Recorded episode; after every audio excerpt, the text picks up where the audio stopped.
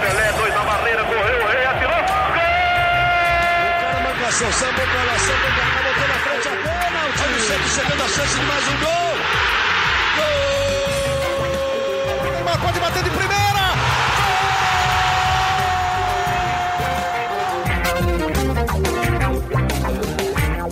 Orgulho que nem todos podem ter. Eu sou Leonardo Bianchi. Esse daqui é o GE Santos, podcast do Peixe no GE, que chega nessa sexta-feira com um episódio extra para falar sobre essa eliminação do Santos no Paulistão.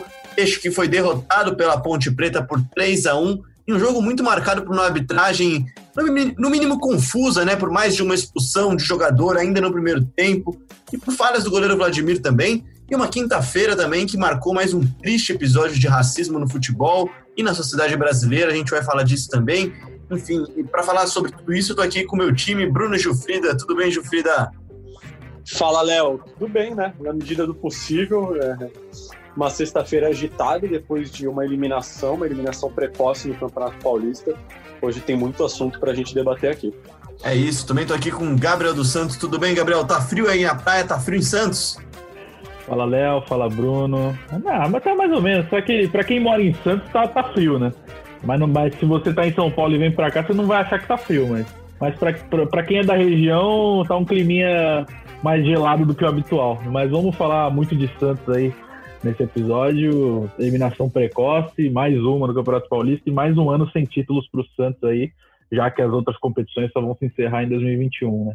É isso, é um drama que o Santos vive, que o São Paulo viveu na quarta-feira, porque eliminado do Paulistão, não há chances de título neste ano, porque a temporada vai se estender até o começo de 2021. Quem também está no Brooklyn, com a corneta lustrada, pronta para tocar, para suar aqui no GE Santos, é o Arthur Capone. Tudo bem, Arthur? Fala, Léo. Vou responder diferente, já que você me deu a deixa. Não tá tudo bem. Não tá tudo bem para o Santos no campo, não tá tudo bem para nossa sociedade você falou do caso de racismo. Impressionante como a gente ainda tem que ver coisas assim hoje em dia. Pois é, vamos falar disso. Não foi o primeiro e muito provavelmente, infelizmente, não será o último caso. Vamos começar só falando do campo, então, gente. Mais uma expulsão, mais uma eliminação.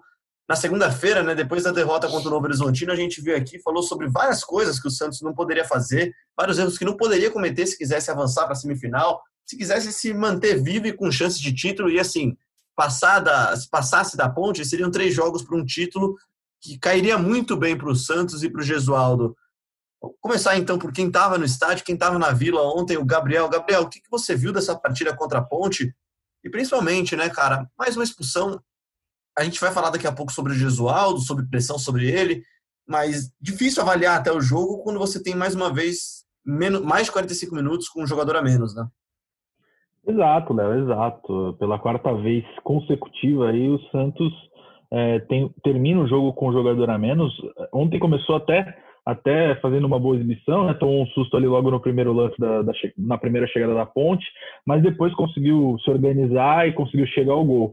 Mas aí é, é um dos problemas também que, que a equipe do Gesualdo tem apresentado. Depois que faz o gol, dá mais dá uma relaxada, né? E deixou a ponte querer gostar do jogo. Aí depois com com a expulsão do Marinho, que foi o, o autor do gol do Santos, é, caiu um pouco na pilha da Ponte Preta, né? Claro, a Ponte Preta caçou muito, não só o Marinho, mas como outros jogadores do Santos, e, como, que, e a torcida também ficou até meio, meio brava com a arbitragem, porque dava é, muitas faltas a, a, favor do Santos, mas não apresentava cartão amarelo, e com o Marinho foi lá e deu dois cartões amarelos, expulsou, deixou o Santos mais uma vez com a menos. É, os problemas apresentados, além da expulsão, continuaram, né? A questão da bola aérea é impressionante. É, no segundo tempo, o Santos praticamente não ganha uma bola aérea defensiva. É, é um problema gravíssimo. É, e também as falhas do, do, Vladimir, né? Não tem nem como é, tentar eximi-lo de qualquer responsabilidade nessa eliminação. Além do Marinho, claro, que foi expulso antes. Mas uh, os dois gols que o Vladimir sofreu no começo, no, no começo do segundo tempo derrubaram o que já não estava vindo bem depois da expulsão, né? O Santos mais uma vez se tornou apático depois de ficar com a menos, não conseguiu, não mostrou forças, não não pareceu querer manter o resultado e, e vencer, não teve forças para isso. e mais uma vez acabou eliminado e, e, e perdeu uma oportunidade de, de, seguir na briga por um título que não vem desde 2016, né? Então são quatro anos aí, vão ser cinco anos sem títulos, pelo menos, né? É, são cinco anos sem títulos, são cinco anos, acho que exceção a 2019, cinco anos um pouco frustrantes para o torcedor santista, porque são anos de crise financeira, são anos de desmonte de elenco, né? De, de perder promessas muito cedo e sem sem que, elas, sem que elas conquistem títulos, né? O Rodrigo sai sem conquistar um título, e talvez tenha sido o grande nome depois do Neymar, que esse sim saiu empilhando troféus, né? Empilhando taças pelo Santos. Arthur, antes da gente voltar também para o campo, o que, que você tem a dizer sobre a arbitragem da partida do Santos na noite dessa quinta-feira? O Santos foi prejudicado, na sua opinião? Olha, a arbitragem de fato foi confusa. É, você vê lances, por exemplo, é, o, o árbitro deu uma mão do Soteudo, é, um lance que o Soteudo está disputando uma bola, o adversário chuta, ela bate na mão do Soteudo, e aí depois tem um lance idêntico dentro da área, que bateu na mão do jogador da Ponte. Nem acho que ter, teria que ter marcado mão em nenhum dos dois casos, mas questão de critério. Se ele marca um, depois de dentro da área, ele tem que bancar também. E isso aconteceu várias vezes nessa questão de critério, o árbitro foi muito mal. Dá para criticar mesmo. Acho que o Santos foi, de certa maneira, prejudicado por isso. Não é, não tem nenhum erro crasso, né? Não dá para você falar que o Marinho foi expulso injustamente e tal, mas essa falta de critério realmente você vê que foi irritando o time. Primeiro tempo, o, o time parecia muito irritado, né? O, o Marinho, é. especialmente irritado por faltas que ele recebia. Inclusive, o primeiro cartão dele vem, vem vem no revide dele, né? Ele sofre uma falta mais dura, aí depois ele tenta dar pela primeira vez, não consegue dar na segunda vez, aí chega rasgando e toma amarelo com justiça, né? O Marinho é impressionante o quanto ele apanha, né? Ele apanha muito, assim. Todo jogo porque ele é apanha de demais. Acho é porque ele, é, eu não acho que talvez seja só por isso. Assim, por exemplo, você vê, acho que o Soteudo apanha muito menos. Porque o Soteudo, ele tem um estilo de drible que ele vai, ele, ele leva a bola para longe do adversário. O Marinho, por ser forte, ele corta mais próximo. Ele, ele se tiver o contato, ele vai pro contato, porque ele sabe que no jogo de corpo ele vai ganhar, ele é forte. Só que, assim, muitas vezes você tá próximo do adversário, o adversário chega e te bate por baixo. Então ele apanha demais, ele apanha demais. Ele, ele acaba chamando falta mesmo. Isso às vezes ajuda muito o Santos, né? Porque o Santos consegue muitas faltas boas perto da área tal. Mas. E ontem ele acabou perdendo a cabeça. Só que. É, foi o Lua Pérez dar a entrevista ali para o Sport TV no intervalo e ele disse que foi discutido, foram discutidas as expulsões do Santos, que isso não poderia ocorrer de novo. E aconteceu. E aí quebrou o time, cara. A expulsão quebra o time, tudo bem. Depois ainda mais gol, um time depois Santos... de três meses ah. sem jogar, né, cara? Sem ritmo, com físico abaixo ainda. E a Ponte Preta aparentemente está muito bem fisicamente também, né? É, o Léo, a gente falou isso, se, se, se o, o, nosso ouvinte ouviu o, o, podcast passado, ele vai ver que a gente falou dessa questão física das expulsões, como prejudica o time, falamos da bola aérea, como prejudica, é, falamos é, do, Bruno, do Bruno Rodrigues, que ele era bom de cabeça, né? É, tem o áudio, o Heitor, um áudio até. Heitor, Heitor participou o aqui e falou pra gente, falou pra gente exatamente isso, que ele era o perigo do time, que ele era um jogador que vinha se destacando mais, mas de qualquer é. forma, Passando até para Gilfrida, Gilfrida, o Santos pode ter reclamado da arbitragem, pode reclamar do critério. A, a, expulsão, sem dúvida alguma, influenciou diretamente na eliminação do Santos. Só que não dá para dizer que o Santos foi eliminado por causa da arbitragem, né? É, eu, eu tenho uma impressão de que há uma boa vontade exagerada com algumas coisas no Santos. Por exemplo, fala-se que o Santos jogou muito bem até a expulsão. Eu não vejo que o Santos tenha jogado tão bem assim até a expulsão. O que aconteceu é que o Santos logo fez um gol, mais uma vez, graças à individualidade do Soteudo, que cruzou na cabeça do Marinho, e ali poderia ser o Marinho, o Arthur Gomes, enfim. Foi graças à genialidade do Soteudo, que fez uma ótima jogada individual pela esquerda. E os minutos seguintes, até a expulsão, são do Santos trocando passes ali na intermediária e procurando o Soteudo para mais jogadas individuais, procurando o Soteudo para mais jogadas individuais. É, então, eu acho que o Santos foi eliminado ontem, primeiro, porque não soube é, aproveitar o momento em que esteve melhor em campo, que foi depois do primeiro gol. É, logo recuou e viu a Ponte Preta ter mais posse de bola, acertar uma bola na trave, quase fazer um gol. É, acho que três escanteios seguidos da ponte, quando o Santos ainda tinha 11 jogadores. É, e aí depois você tem um jogador que perdeu a cabeça completamente, né? Eu acho que não dá para colocar na conta da arbitragem. Também não dá para dizer que foi uma boa arbitragem. Eu acho que os jogadores, como eu escrevi no meu Twitter, não sabiam qual era o limite, porque o juiz não deu um limite no começo do jogo. E aí um dava uma porrada aqui, o outro deixava o pé ali, o outro deixava o braço aqui, até que ele o não revide do Marinho é isso, né? É, ele não deu cartão para um, deu cartão para outro, e aí o do Santos acabou expulso. É, agora eu acho que o Santos foi eliminado ontem por culpa, diria que 99% do Santos e 1% do árbitro, porque não dá, primeiro, não dá para o jogador profissional perder a cabeça como o Marinho perdeu num jogo decisivo. E não é o primeiro que perde, né? A gente viu o Sanches ser expulso, a gente viu o Jobson ser expulso, a gente viu o Uribe ser expulso. É, se os outros não foram lances em que eles perderam a cabeça, ontem o Marinho claramente perdeu a cabeça. E não e ele pode reconheceu, acontecer. né? E ele reconheceu depois do jogo. Exatamente. Desculpa, né, ele Gabriel? reconhece. É, ele pediu desculpa para a torcida, reconheceu que foi uma expulsão infantil. Enfim, logo minutos depois do jogo, ele, ele publicou nas redes sociais dele um, um texto se desculpando com a torcida por ter sido expulso na, na decisão. Porque, assim, é, o torcedor falar no Twitter que queria bater no jogador da Ponte Preta e no juiz é uma coisa.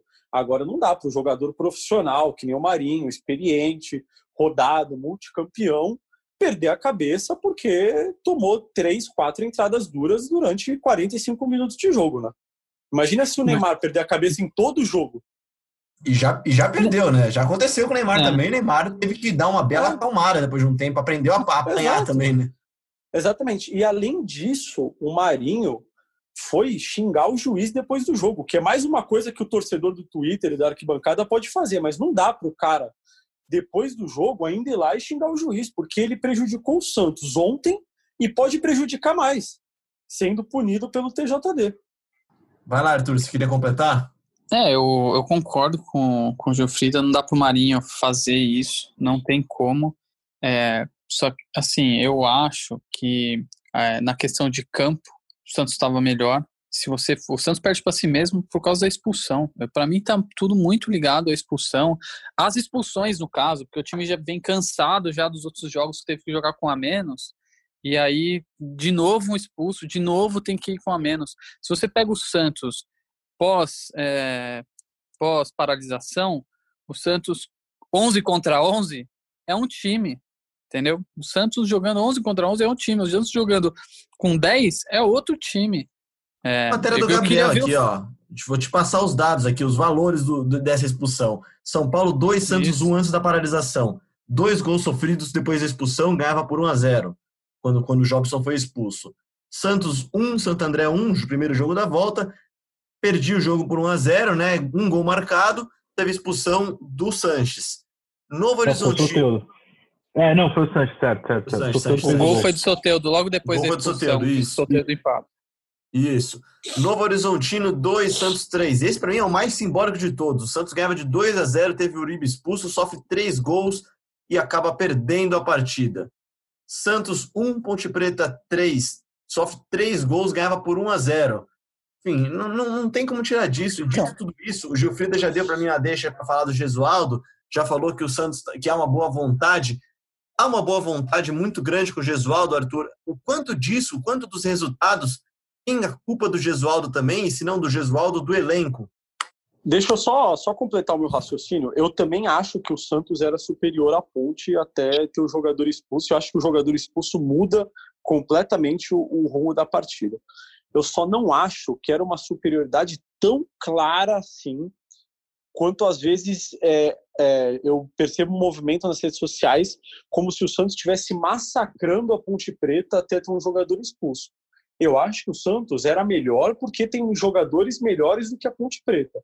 Mas, por exemplo, você não vê o Sanches e o Pituca conversando em campo, trocando passes, tabelando. A gente só vê o Pituca tabelando com o Soteldo e o Sanches tabelando com o Marinho. Mas eu não vi ontem o Santos, quando tinha 11 jogadores, com essas peças de meio de campo e até o Alisson. O Alisson que vinha participando mais da criação das jogadas, da saída de jogo, ontem participou muito pouco. Então, acho que o Santos, ontem principalmente, era realmente melhor, concordo com o Arthur, mas eu ainda acho que tá faltando, assim, falta alguma coisa. Não sei se é se são as ideias do Gesualdo, se é isso mesmo que ele quer, se ele quer que o Santos jogue assim, é, e o Santos vai ter um futebol assim, ou se não, se os, na ideia dele também o Santos precisa melhorar. Agora, o que eu acho é que o Santos, mesmo com um a mais, é, com, com 11 jogadores, né, é, que o Santos jogou muito no limite, assim, realmente foi melhor do que a Ponte enquanto esteve com os jogadores, mas acho que não o quanto poderia ser com as peças que tem ali em campo. E, e sobre o Pituca, Gil, ele joga muito longe né, da, do que ele estava acostumado a jogar no ano passado e tem participado pouco do jogo. Ele e o Sanches ali ontem participaram muito pouco, pouco receberam a bola, pouco encostaram na bola. Isso porque o Santos aposta muito mais na, é, nas pontas, né? O Soteudo e o Marinho, enquanto esteve em campo, eram, eram de fato os mais acionados e, e, e, tinham mais a posse da bola enquanto o Santos tinha. É, mas, é, como a gente tinha dito no podcast da semana passada, é, o jogo era mais para o Jobson do que para o Alisson, né? Isso porque a Ponte Preta não ia é, é, tomar todas as, as, ações ofensivas e, e esse era o papel do Santos, né? Então, o Jobson daria uma qualidade maior ali na, na, na saída de bola e, e, colocaria o Pituca e o, e o Sanches no jogo. O Alisson, como você, como você disse, já participou bem pouco, assim como os outros dois meias. Então, esse foi, o Santos é, foi melhor no começo contra a Ponte, mas depois de abrir o placar, deu uma relaxada e deu espaço para a Ponte começar a criar. E depois, quando ficou com um a menos, é, desandou e não teve mais jeito. É, outro ponto que eu gostaria de destacar também é o Caio Jorge. Não vou culpar ou condenar, condenar ele, mas ele pouco participou do jogo, claro, também não recebeu muito a bola, mas eh, eu acho que dá para falar que o torcedor sente a falta do Sacha, né? Porque o Sacha ele ia buscar o jogo. O, o Caio Jorge foi mal. Pode falar que o Caio Jorge jogou mal. Não o Arthur tá se segurando. Eu fiz a pergunta para ele, ele tá, ele tá enchendo a bateria lá para falar o que ele precisa falar. É igual aquele meme. Não precisa usar eufemismo. então pode completar, Arthur, pode completar. Arthur, não, completa não, é e responde a minha pergunta, então, vai. Quanto que eu tem de culpa que... o elenco e o, e o professor Gesualdo Ferreira? Tá, vamos lá. O, eu acho que a gente ninguém tá condenando ninguém, assim, nem o Vladimir, que foi mal, falhou nos, nos lances e tal não tem condenação, mas a gente não precisa usar eufemismo também falar da atuação dos jogadores. Eu acho que a gente pode criticar quando eles vão bem mal, como foram alguns. Uh, mas vamos lá. Eu acho que o Santos em nenhum momento na, na, na gestão Gesualdo sobrou. O Santos não, não é um time que sobra. É, até pela qualidade do elenco que tem, que perdeu jogadores e tal. É, mas, tam, mas tem sim um campo para melhora. Eu concordo com o Gilfrida que tem, e com o Gabriel que tem coisas que o time pode melhorar e tem que melhorar. É, o Caio Jorge, por exemplo, é um desses, a participação dele no centroavante e tal. É, só que eu acho que a gente tem que ser bem frio é, na hora que você vai analisar o trabalho do Gesualdo. O Santos vinha num, num campo de melhora é, pré-quarentena, e aí, de repente, o Santos vem de quatro jogos que teve um jogador expulso e que não dá para botar isso na conta do Gesualdo. E se o time tivesse apanhando com 11 contra 11, sei lá, o time tá tomando de 2 a 0 e aí tem um expulso porque perdeu a cabeça, porque estava perdendo, aí beleza, é uma situação. Mas não é o caso. O Santos estava jogando assim, no mínimo de igual para igual com todos os times e melhor, né? Pelo levantamento da, da matéria, é, mostra isso claramente. Então acho assim, eu sou contra uma saída do Gesualdo por causa disso. Acho que não dá, não é o momento de botar na conta dele. É, por que, que não demitiu, então, quatro jogos atrás? Agora, quatro jogos seguidos, quatro expulsões, que, que ele ainda, segundo o Pérez falou, ele falou, foi trabalhado isso durante a semana, que o Santos não podia ter um a menos. O cara vai lá, fala para todo elenco que a gente não pode ter jogador expulso toda hora. Jogo, jogador expulso. O Marinho perdendo a cabeça. Talvez a expulsão mais infantil das quatro.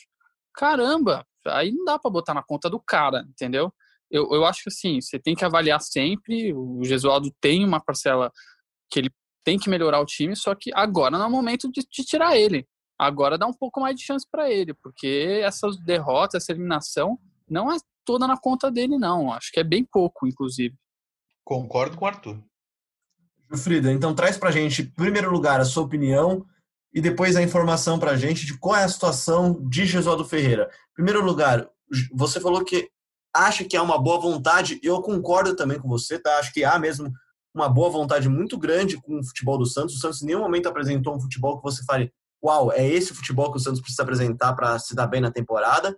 Só que eu também acho que nos últimos, os últimos quatro jogos não são recordes que você pode ter para fazer uma eventual demissão, para tirar ele do comando. Sua opinião e depois conta pra gente a situação do Gesualdo Ferreira, por favor.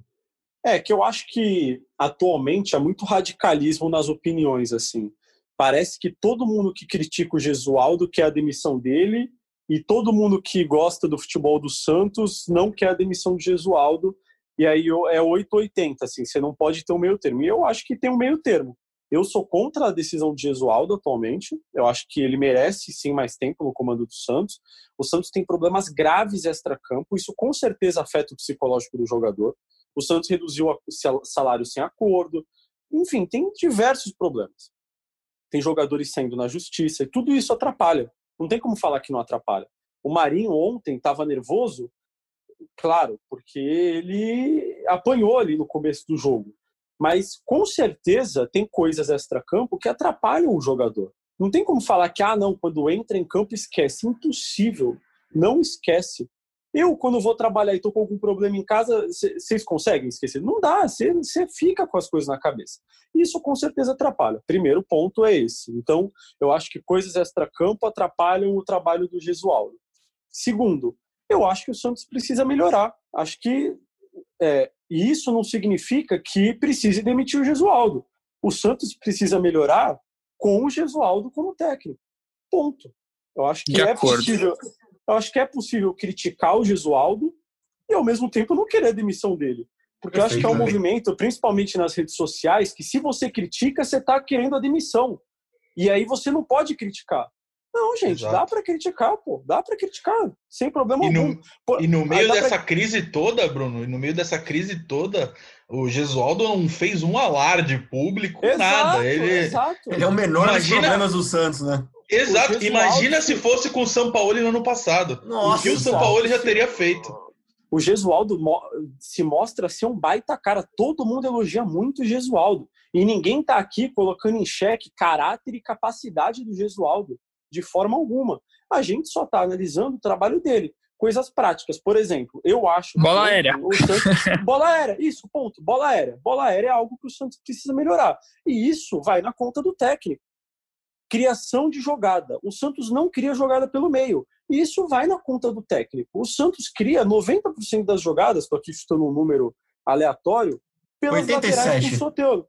Pelas laterais com o Soteldo e com o Marinho. Não cria pelo meio. O Sanches quer muito de rendimento. Isso também vai na conta do técnico. O Santos, ontem, por exemplo, eu concordo com o Gabriel. Acho que deveria ter entrado com o Jobson, porque o Jobson foi muito bem contra o Novo Horizontino. Santos jogava a em gente casa. falou isso aqui na segunda-feira, né, Jufrida? Exato. Isso vai na conta do técnico. Agora, por causa disso, você vai demitir o técnico? Não. Mas também não é por isso que a gente não pode criticar. A gente é proibido de criticar o Gesualdo aqui. Pronto, fica o desabafo. Essa, essa é a minha Jufrida. opinião. Não, eu concordo com você, Perfeito. acho que o Arthur concorda e, e acho que sim, Tem. 90% dos torcedores sensatos concordam com isso também. E, Gilfrido, então, mesmo com tudo isso que você falou, não é tão simples assim a situação do Gesualdo, né? O Gesualdo É. avaliado, Exato. ele está sob pressão, e dá para dizer com certeza, aí desempenha a parte, que a questão financeira é um dos fatores que com certeza pesará a favor ou contra o Gesualdo, né? É, o, o Gesualdo, a situação dele é a seguinte: a diretoria não ficou satisfeita, claro. Seria estranho se tivesse ficado satisfeita com uma eliminação nas quartas de final de Campeonato Paulista. É, e se discute a situação do Gesualdo. Vai demitir? Vai ficar? O William Thomas, que é o superintendente de futebol, não gostaria da demissão de Gesualdo. Isso daí todo mundo já sabe, ele é contra a interrupção do trabalho. Ele gostaria, ele é um, é um dos grandes entusiastas do trabalho do Gesualdo e ele não gostaria da demissão de Gesua- Gesualdo. Mas tem uma pressão do comitê de gestão que, se não em sua totalidade, mas em sua maioria, sem dúvida alguma, que é a mudança no comando técnico do Santos. E aí entra essa questão financeira que você falou, o contrato do Gesualdo prevê que ele tem que receber 12 salários, independentemente de quando ele for mandado embora. Se ele tivesse sido mandado embora lá em fevereiro, como quase foi, ele teria recebido mais 11 salários que eram os salários até o fim do contrato. Se ele for demitido agora, ele tem que receber o salário de agosto, setembro, outubro, novembro e dezembro, até o fim do contrato. Além disso, o Santos deve todos os direitos de imagem para ele, deve também os salários que foram reduzidos sem o um acordo. Então, demitir o Gesualdo hoje custaria caro. Mas aí é, eu tenho uma opinião também sobre isso. Se você chega no ponto que você já decidiu demitir o técnico e não demite porque não tem dinheiro para demitir, acho que não tem muito clima para continuar, né? Aí fica mais questão de tempo, até o tempo que vão olhar para ele e vão falar assim: olha, Gesualdo, você me desculpa, mas eu vou te mandar embora e depois a gente acerta o que a gente vai pagar, porque não dá mais. Mesmo porque é isso porque... que o Santos faz com muitas dívidas, né? Com a maioria delas, é, inclusive. Exato, porque se já chegou à conclusão que tem que mandar embora, que ele não serve mais para o Santos, ele vai. O que, que ele vai fazer para esses dirigentes que já decidiram que o Gesualdo precisa ser mandado embora e querem mandar o Gesualdo embora, para esses dirigentes serem convencidos de que o Gesualdo merece mais tempo? Eu acho surreal cogitar demissão. Claro, o, é, é, óbvio que o time não está jogando bem, o time não vem bem, mas diante de, de, todas essas dessas situações que o Bruno. situações e dívidas que o Bruno falou agora há pouco, eu acho surreal. É, e justamente pela crise que o Santos passa extra-campo, né? Acho que nem é momento de pensar nisso. Foram apenas quatro jogos, claro, não teve boas atuações, eu repito, mas eu acho muito extremo. Como o Arthur falou, se fosse para demitir, já tinha que ter demitido logo no começo do ano, quando, quando não estava engrenando. Agora, às vésperas do Campeonato Brasileiro, o Campeonato Brasileiro começa em menos de, um, pouco, menos de duas semanas. É, cogitar de demitir técnico. É, semana que vem de... já. É, oito dias, então. oito dias. Exatamente, então. É, acho surreal. Ah, e somado, somado todos esses fatores, vamos lá então. Somado então, crise financeira, perder jogadores, que é perder qualidade de elenco, você perder jogadores em campo também, jogadores expulsos que você não consegue aplicar o seu plano de jogo. Enfim, acho não que poder contratar? Não poder contratar é o combo assim que o Gesualdo. É, é a pergunta que eu vou fazer agora para o Arthur. Se a diretoria está insatisfeita com o trabalho do Gesualdo, imagine então o Gesualdo se ele não deve estar tá insatisfeito com o trabalho da diretoria, né, Arthur? E que treinador aceitaria esse projeto, né? Que treinador aceitaria um projeto no time que não pode contratar e que não tem Mas planos, você está né? insatisfeito com ele? Ele que tem que estar tá insatisfeito com você? Exatamente. O comitê de gestão responsável pela gestão executiva do Santos. A péssima gestão executiva, talvez das piores que a gente já viu nos últimos anos, é, passando pelo Santos. E olha que, que a gente viu gestões ruins vindo antes também, mas é, essa gestão é horrível. E aí você pode botar na conta de todos lá que estão no comitê de gestão, e aí eles vão, vão derrubar o técnico porque, como acontece em muitos clubes, você usa o técnico como testa de ferro para a tua incompetência. É o que fazem os dirigentes né, aqui no, no, no, Brasil principalmente, ou em outros países também, mas aqui a gente vê muito acontecer. Então você vê o time está indo mal, o clube está mal por causa de N motivos, aí você pega o técnico e fala assim, ah não, a culpa é dele, vou tiro ele, boto um outro para ver se engrena e se der errado a culpa é do outro culpa nunca é sua. Peraí, comitê de gestão tive 15, tem que estar preocupado 15 jogos. O Gesualdo tem 15 jogos, tem menos de três meses corridos de trabalho, né? Porque se a gente pensar que tivemos quatro de paralisação, eu não tenho nada contra nem nada a favor do Gesualdo. Meu contato com ele se resume a uma hora de entrevista só antes da pandemia e, sim, não dá nem para saber então, se o trabalho dele é bom olha, ou ruim. Olha, olha, olha o ponto que você tocou, né? Você falou que o contato foi de uma hora. É, eu quero saber se, se, se os dirigentes do comitê de gestão é, o quanto eles estão participativos ali no dia a dia ali, né, de, de treinos do clube, o quanto eles estão avaliando a, as mudanças, as dinâmicas com que o Gesualdo está é, tá, tá, tá fazendo de gestão de equipe, de elenco, né, é, os planos de jogo. William Thomas me parece que é o que está mais próximo disso e é a favor da é, manutenção. No, tem gostado do trabalho de gestão, dele. No comitê de gestão ah. tem dois membros que são bem próximos assim do futebol, que costumam até viajar com o elenco, são o tá. Pedro Dória e principalmente o Matheus Rodrigues. Eles, digamos que são é, são como se fossem os membros mais ligados ao futebol, né? Eles são mais ativos no dia a dia. O dois de nove, do, né? Dois, dois de é, nove. O, o, resto dos membros é, participa mais virtualmente mesmo, até porque eu acho também que não faz sentido você ter nove membros lá no dia a dia do CT, ainda mais em tempos de pandemia, é, você ter tudo isso. Mas também acho que eles não deveriam ter tanto poder para decidir o futuro do futebol, já que não estão tão ligados ao dia a dia. É, você tem que você tem que confiar no, no William Thomas, que é o teu superintendente ali é, que, que tá ali de olho naquilo. Tem que pedir pro William Thomas, sei lá, me traz relatórios, me, me dá o porquê, faça a defesa do porquê você acha que ele tem que continuar e é, tal. Fora que assim, Arthur, é, o Gabriel tá é lá assim, há, há, três anos já cobrindo o Santos, ele pode dizer melhor do que eu até. O, o, o, todas as vezes que a direção do clube se meteu no futebol, a decisão foi equivocada praticamente. Quando o Paulo Autori estava lá, as coisas eram feitas de forma mais correta, e aí ele saiu, a coisa desandou. E aí agora o Thomas recupera esse comando da, da, da, gestão do futebol, e aí daqui a pouco tem um comitê de gestão querendo interferir no futebol novamente. Ok, faz parte, é o comitê de gestão, afinal. Só que assim, que gestão que é essa, né? Pois é, Léo, a gestão do clube que, que nesse, nessa, nessa era, José Carlos Pérez aí teve diversas polêmicas, né? É, principalmente com contratação e saída de dirigentes, né? Teve, além do Ricardo do, do Altuari que você falou, teve Ricardo Gomes, teve o próprio o Renato, que começou como executivo de futebol, ficou pouquíssimo tempo na, na função e, e, agora ele é coordenador técnico de desenvolvimento. É, enfim, como você disse, toda vez que, que, que, se meteram no futebol, principalmente nessa questão mais profissional de, de pessoas que ficam por trás ali, a, a situação não foi muito bem. É, e como o Gilfrida falou, o William Thomas é, é, um dos mais entusiastas com a permanência do Gesualdo. É, se a direção optar por por demiti-lo, não sei se, se seria, se continuaria um clima bom ali entre William Thomas e diretoria. Teve o Gustavo Vieira também, né? Até, tinha até esquecido dele. É, exato. Gustavo Vieira de Oliveira foi o primeiro, né? Ele primeiro não durou nada. O William Machado não também ficou, foi, não foi? Não ficou nem dois meses no cargo. Teve o William Machado, que era gerente. Ah, a culpa é, disso tudo é do Gabriel. A culpa disso tudo é do Gabriel. Só ver quem tá há tanto tempo no Santos. O Gabriel. Os diretores Exatamente. não ficam. O Gabriel fica. Não, tudo isso pra dizer, 2010... tá vendo? Quantos caras já foram, Gabriel? Quantos caras já foram? Desde, desde 2017 no Santos, e de 2017 foi o primeiro ano que o Santos passou a não ganhar títulos, né? Então acho que. É, então, exatamente. o Bruno aí desvendou. Eu agora ferrou, agora eu ferrou. a torcida do... vai. Eu saí em 2016, o último ano que o Santos ganhou um título, e voltei agora, quem sabe? A gente ah, trouxe o Bruno Gilfrida de volta. Ano... Gilfrida é nosso Ricardo Oliveira, cara. A gente trouxe ele para trazer as glórias do passado. Vamos ver, né? A torcida vai, vai estender faixas pedindo minha saída aí. Né? Eu confio no trabalho a longo prazo do Gabriel. Muito obrigado, Arthur.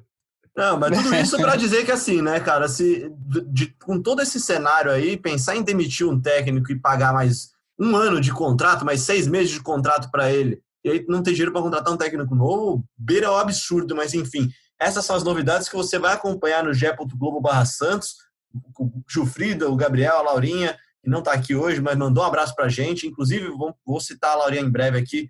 Mas é, é, essas são as novidades que você vai ter que acompanhar nos próximos dias, porque a tendência é, é, é que tenhamos, no mínimo, definições, né, Gabriel e Gilfrida, nessa semana que antecede o, o recomeço do futebol nacional, o começo do Campeonato Brasileiro. É, será com certeza uma semana movimentada. Como a gente falou aqui antes de começar a gravar o podcast, você perguntou, ah, e aí, como é que está a situação do Gesualdo? Você acha que ele pode ser demitido? E eu te respondi, olha, ele pode ser demitido a qualquer momento. É, sabe como é que funcionam as coisas no futebol? Podem estar falando com ele no telefone agora, enquanto a gente está gravando, e avisando, olha, Gesualdo, você me desculpa, mas a gente vai interromper o trabalho por aqui. Ou então, podem daqui a uma hora conversar com ele e falar, olha, Gesualdo, fica tranquilo, tá bom? A Vamos renovar até 2022 agora com multa que a gente vai pagar todo o contrato. então, a gente vai te manter no cargo, a gente decidiu te manter no cargo. A, a informação de momento é aquilo que a gente falou. Já se discute o futuro dele. Agora, quando vão decidir, o que vão decidir, é um grande mistério. Bom, vamos lá então, vamos mudar a página, porque se essa página não é legal para o torcedor do Santos, a, é, é, esse, essa nova parte do podcast não é legal para a sociedade, como, como cidadão, eu tenho vergonha de falar disso de novo aqui, porque não é a primeira vez, nem vai ser a última vez que a gente vai falar aqui, infelizmente, que é o Marinho sofreu na noite desta quinta-feira um ato de racismo, um comentarista de uma rádio, de uma rádio aqui de São Paulo, a Energia 97, o chefe Benedetti, né? Ele, abre aspas, falou, falando o que ele diria para o Marinho se estivesse num grupo de jogadores com o Marinho, ele disse, abre aspas, você é burro, você está na senzala, você vai sair do grupo uma semana para pensar no que você fez. Ele se desculpou, muita gente disse que era brincadeira, e acho que a gente pode ter certeza que isso não é brincadeira, não tem graça. E o Marinho, ele, ele teve um desabafo muito forte, uma, ele falou de coisas muito fortes nas redes sociais dele. A gente vai deixar o Marinho falar agora aqui, porque é ele que tem que responder esse ato racista. Então é é de sentir, sabe, na pele. Por isso que eu falo que toda vez eu defendo a bandeira, porque você passa na pele isso. E quando você passa, você sofre. E eu tô aqui com a roupa do clube ainda, né? Porque eu fui dormir sete da manhã, acordei às nove, fui fazer tratamento no clube. Todos os funcionários do clube sabem que eu tô lá desde a segunda-feira indo dois períodos, fora a noite, que eu faço em casa tratamento para poder ter jogado e poder ter ajudado. Infelizmente, por uma atitude infantil, acabei prejudicando os meus companheiros, comissão técnica, e já pedi perdão publicamente isso. Mas hoje aqui é totalmente falar sobre o que aconteceu. E quando acontece com a gente, a gente sente mais. E eu brigo toda hora, por isso que eu brigo pela causa. Porque quando a gente passa na pele é horrível. E a gente não pode deixar passar isso. Eu e eu sei quem eu sou, eu sei o valor que eu tenho pessoas que não têm voz ativa passam por piores. E a gente tem aceitado muito isso. E a justiça não pune esses caras preconceituosos, bernes. É, e aí eu fico pensando, tá ligado? Porque antigamente eu não tinha voz ativa, então passava, passava despercebido todas essas coisas. E quando todo mundo passa isso e quando acontece, muita gente que não tem voz ativa baixa a cabeça e anda. Mas hoje eu sempre brigo pela causa porque hoje tem uma voz ativa e quando acontece ainda, quando você tem voz ativa, isso só mostra que todas as. Mas Deus perdoa, cara. Bom, essa foi a resposta do Marinho para esse ato racista. E como o racismo não é algo só do futebol, é algo da sociedade, infelizmente, eu convidei aqui o Marcelo Carvalho, que é diretor, fundador do Observatório da Discriminação Racial no Futebol. Ele mandou uma participação para a gente em áudio aqui, falando sobre esse ato e falando também sobre o trabalho do Observatório. É algo que a gente precisa ficar muito de olho aberto e o Observatório tem um papel fundamental nisso na sociedade e no futebol. Por mais que o futebol profissional brasileiro pareça ser inclusivo, devido à grande quantidade de jogadores negros, a gente percebe que ele é um esporte onde o racismo está muito presente e ele tem a lógica do, do, do não lugar, desenvolvida pelo autor Franz Fanon, quando ele se expressa e se reforça quase que cotidianamente no mundo do futebol. O jogador negro é dado uma certa margem de humanidade, construída da lógica racista, que considera o corpo negro apto tão somente às atividades que exigem força e, e resistência. E, e nesse não lugar, ele idolatra os jogadores negros. Mas, ao mesmo tempo, na primeira falha, ele expressa, ele, sociedade, toda, todo o racismo. A fala de ontem, ela reproduz isso. Quando um jogador negro falha, vem toda a questão racial pesar sobre o jogador que falhou ou supostamente falhou. E a questão do racismo no futebol, o, o caso do Marinho ontem não é um fato isolado. Em 2020, nós tivemos não mais que dois meses de futebol no Brasil e o observatório já tinha monitorado mais de 10 casos de racismo no futebol brasileiro. Em 2019, foram 65 denúncias de racismo no futebol brasileiro. Em 2018, foram 44 denúncias de racismo no futebol brasileiro. Ou seja, eh, ano a ano, esses números vêm crescendo. Ano a ano, vem crescendo o número de denúncias de racismo no futebol brasileiro o futebol brasileiro apontado como para muitos como um espaço de democracia. Não é um espaço de democracia. Não é um espaço onde o negro se sente à vontade. Não é um espaço onde a gente vê oportunidades iguais para pessoas negras. E esse é um trabalho que o Observatório vem fazendo desde 2014 mostrar para a sociedade brasileira o quanto o futebol é racista e elitista. Se nós fizermos uma pergunta aqui, quantos treinadores negros nós temos na Série A? A resposta é temos um treinador.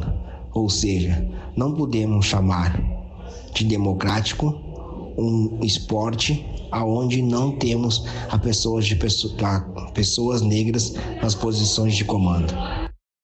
Tá então Marcelo Carvalho, do Observatório Racial, do Observatório da Discriminação Racial no Futebol. E, cara, o trabalho do Marcelo é um trabalho muito legal, Arthur, Gabriel e Jufrido. Então, se vocês não seguem, também nossos torcedores aqui, os seguidores aqui do Gé Santos, você que não segue, segue lá o Twitter deles, as redes sociais dele, é arroba obracialfutebol. E é um trabalho que é importante porque ele mostra exatamente o que aconteceu ontem. Ele contabiliza quantos casos, infelizmente, tem na sociedade de racismo. E, infelizmente, assim, né, o Marinho é um cara tão idolatrado pelo torcedor, é um cara que tem toda uma história linda com o Santos, e aí vem um ato racista justamente quando ele erra, mostra exatamente o quanto a sociedade é racista. Enfim, gente, para encaminhar para o final da nossa discussão, a semana que vem a gente vai fazer um podcast sobre o Brasileirão, sobre esse começo do Brasileirão. O Santos que enfrenta o RB Bragantino no domingo na Vila Belmiro, às 4 horas da tarde. A gente vai fazer essa lição de casa, de estudar um pouquinho mais como, será essas, como serão essas primeiras rodadas do Santos. Mas antes de tudo, eu queria saber de vocês o que vocês esperam para essa semana de preparação, o que vocês acham que precisa mudar para o Santos começar o Brasileirão com o pé direito, começando pelo Arthur.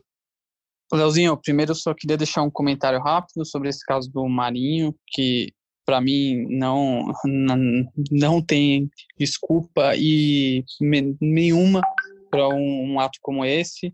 E geralmente as pessoas que fazem atos como esse estão escondidas ou de trás do seu computador, ou atrás do microfone, é, ou atrás de uma posição de poder. Geralmente são pessoas extremamente covardes, né? Então já a gente não pode mais aceitar esse tipo de coisa, ainda mais no momento que a gente vive hoje, foram mais, é, hoje em dia, foram mais de 300 anos uma sociedade escravocrata, é, são mais, mais de 100 anos uma sociedade racista. A gente tem que compensar os erros do passado, né? A gente tem que não só corrigir, mas compensar também. E, e continuar também, errando, né? E não tem também, né? Não, não, não dá para não dá para deixar passar mais uma isso. vez isso daí. Toda hora. Exato, não é brincadeira, é crime, né? É. Uh, bom, Sobre o, sobre o Santos, é, sobre o clube daqui para frente, de olho no Brasileirão, eu acho que, bom, a gente falou muito aqui nesse podcast, no último, sobre os erros dentro de campo. Eu acho que eles têm que ser corrigidos, bola aérea, é, criatividade no meio de campo, que o Gilfrida falou muito e falou bem.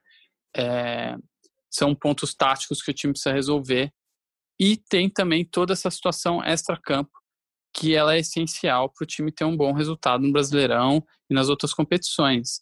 É, precisa resolver a situação de contratação, porque vai precisar é, buscar reforços, vai precisar ter criatividade no mercado, porque não tem dinheiro, né? Precisa resolver a situação financeira também, porque não dá para ficar o jogador ficar jogando com salário atrasado.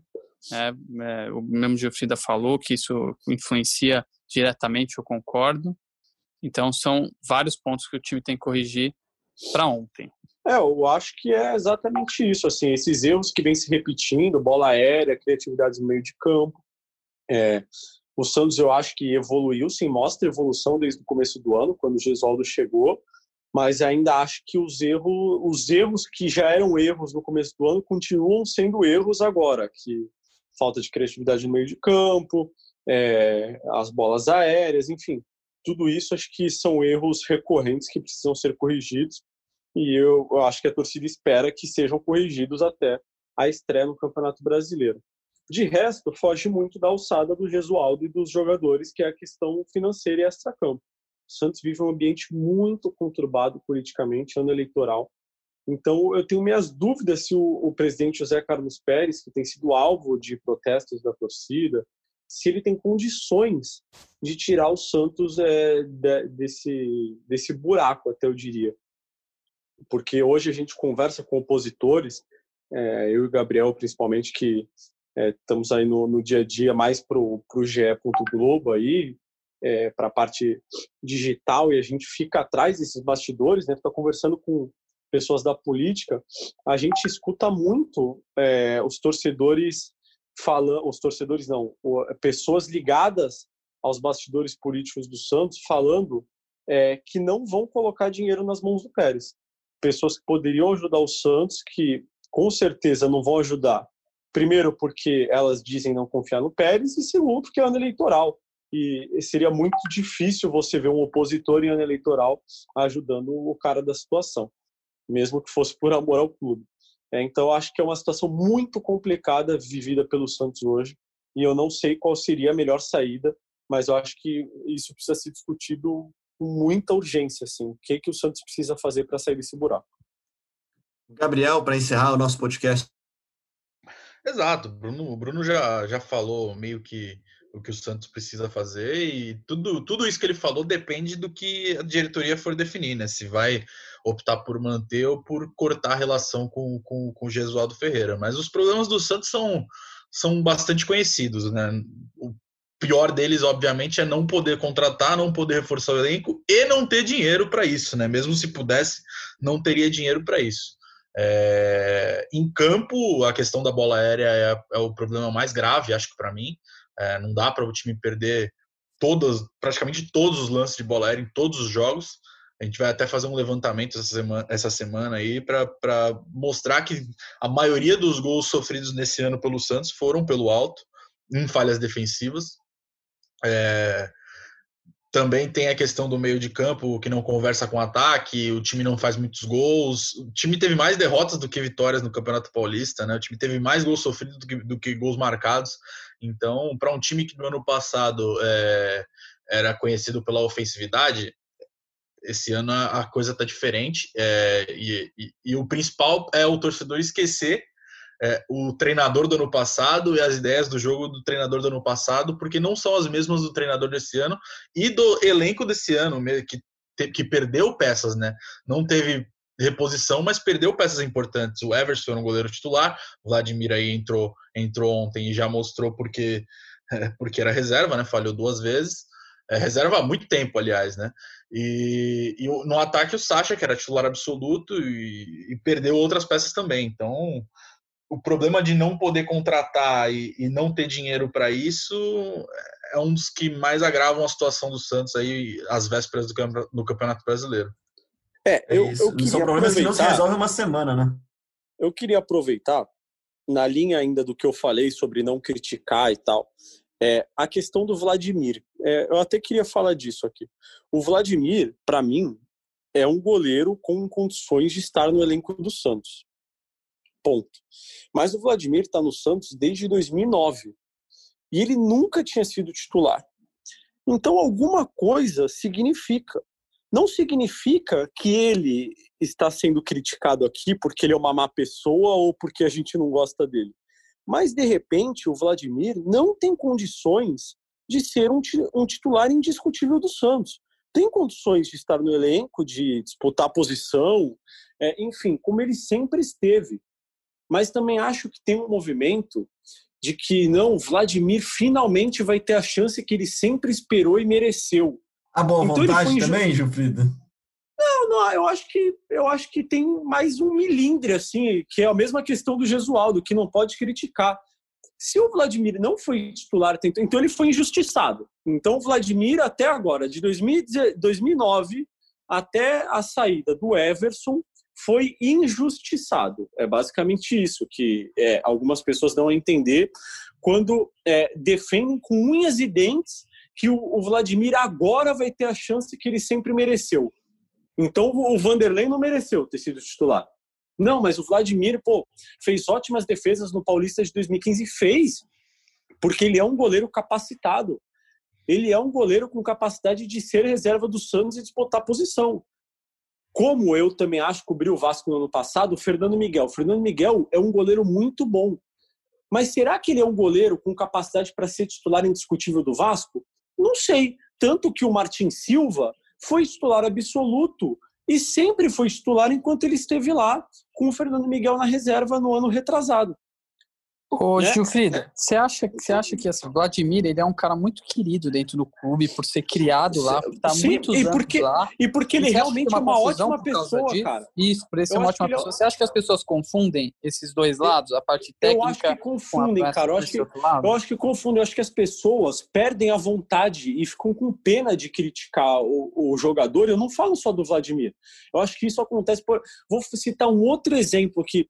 Ó, Patito Rodrigues passou pelo Santos, nunca fez nada pelo Santos. Cada vez que ele ficava três jogos no banco e o cara que era titular jogava mal, sempre falando, pô, mas e o Patito Rodrigues? Caramba, o Patito Rodrigues está lá. Mas, gente, ele nunca jogava bem, mas ele era legal. E aí, co- como ele era legal, falava do Patito Rodrigues, vamos tentar o Patito Rodrigues. E as pessoas não criticavam, porque de repente ficavam com pena. E a gente criticar eu pelo. Pô, eu, eu trabalhei com o Vladimir na época que eu fui assessor do Santos. Eu cobri o Santos com o Vladimir em 2014 2013, 2014, 2015 e 2016. Então, eu conheço o Vladimir. Eu, se, eu, se eu cruzar com o Vladimir no mercado, eu vou parar e vou perguntar para ele o que, que ele está comprando. Mas isso não significa que eu não possa aqui falar que, para mim, o Vladimir não tem condições de ser titular indiscutível do Santos. Ele pode até ser titular do Santos, mas eu acho que o Vladimir precisa ter um goleiro para disputar a posição com ele. E aí, no dia a dia, o Arzu, que é o preparador de goleiros, e o treinador vão decidir qual vai ser o titular. Mas eu acho que o Santos, como um time grande que disputa títulos, não pode ter só um goleiro nas condições do Vladimir. Porque, por exemplo, o Vladimir falhou ontem. Normal um goleiro falhar. E a gente não vai ficar crucificando o Vladimir aqui, mas ele falhou. É um fato. Ele sabe que ele falhou.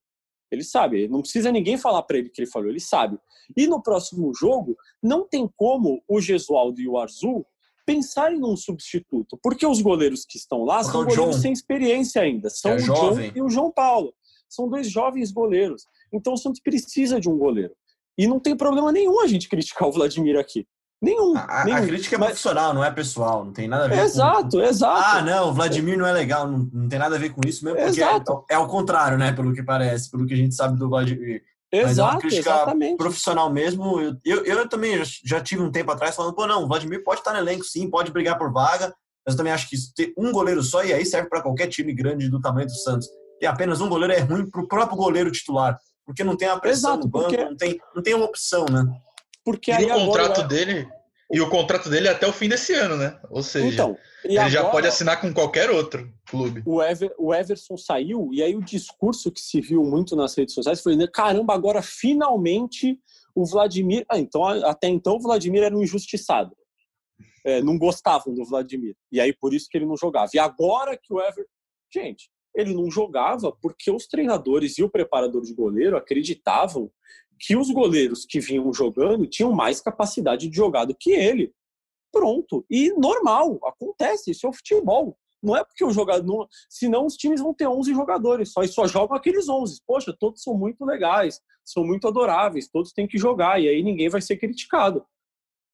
Enfim, era só esse mais um desabafo. meu. Mais um desabafo do Chufrida. Eu vou fazer aqui uma menção à Laura, porque a Laura falou que ela é Tim Vanderlei, como eu também sou, como eu também era, e como eu disse aqui, que pagou com ingratidão quem sempre te deu amor, né? Alguns podcasts atrás, mesmo o Vanderlei saiu por uma porta que ele não deveria ter saído. É ídolo do Santos, e enfim, isso daí é algo que a história mostrou já, já está mostrando que faz muita falta o Vanderlei para o Santos. Enfim, gente, agradecendo demais já a participação de vocês. Como o podcast subiu, né? Como o podcast entrou no ar nessa sexta-feira, a gente vai adiar o podcast de segunda-feira para quarta-feira ou quinta-feira. Um desses dois dias a gente avisa nas redes sociais aqui e aí sim para fazer uma análise completa do que esperar para o Santos no Campeonato Brasileiro. A estreia que é contra o RB Bragantino no domingo na Vila Belmiro. Tio Frida, obrigado pela participação. Imagina, Léo, obrigado você. Desculpa aí pelos meus desabafos. Eu tava um pouquinho Arthur hoje, né? Um pouquinho. Ah, corneta. é. É, então. Não, mas Tá- era a minha tá bom. corneta que ia lustrar. É, não, beleza. Mas, na verdade, a minha corneta estava mais direcionada aos fiscais de críticas, né? Que circulam. Você cornetou os corneteiros. É, eu cornetei- exatamente. Eu, eu cornetei as pessoas que regulam a corneta. Porque hoje em dia parece que é, você critica e parece que você tem que criticar com medo ali. Você critica, meu, não. Peraí, mas será que eu tô sendo justo porque eu tô aqui, aqui criticando? Não, mas. Gente, acho que dá pra criticar, numa boa. Você não precisa detonar, você não precisa massacrar alguém e falar, não, o Gesualdo não presta, não sei o que. Ah, eu sou contra. Eu sou contra a crítica. Eu só vou criticar o Arthur. É, é, com essa que eu me despeço. Foi, foi um prazer. Boa sexta a todos. Amigos, tomem uma água com açúcar. O episódio de hoje é, exaltou os ânimos da galera aqui. É isso. Arthur, muito obrigado. Valeu, obrigado, gente. Valeu, Gabriel, também. Boa semana, bom final de semana para vocês também. Valeu, Léo. Valeu, Bruno. Até mais. Todo mundo que acompanhou o podcast de Santos. Semana que vem tem Brasileirão. É isso, semana que vem tem Brasileirão e tem podcast GE Santos que você acompanha na Apple Podcast, no Google, no Pocket Cast, no Spotify, na Apple, enfim, todos os agregadores no ge.globo barra podcasts. A gente volta na semana que vem com mais um episódio do GE Santos.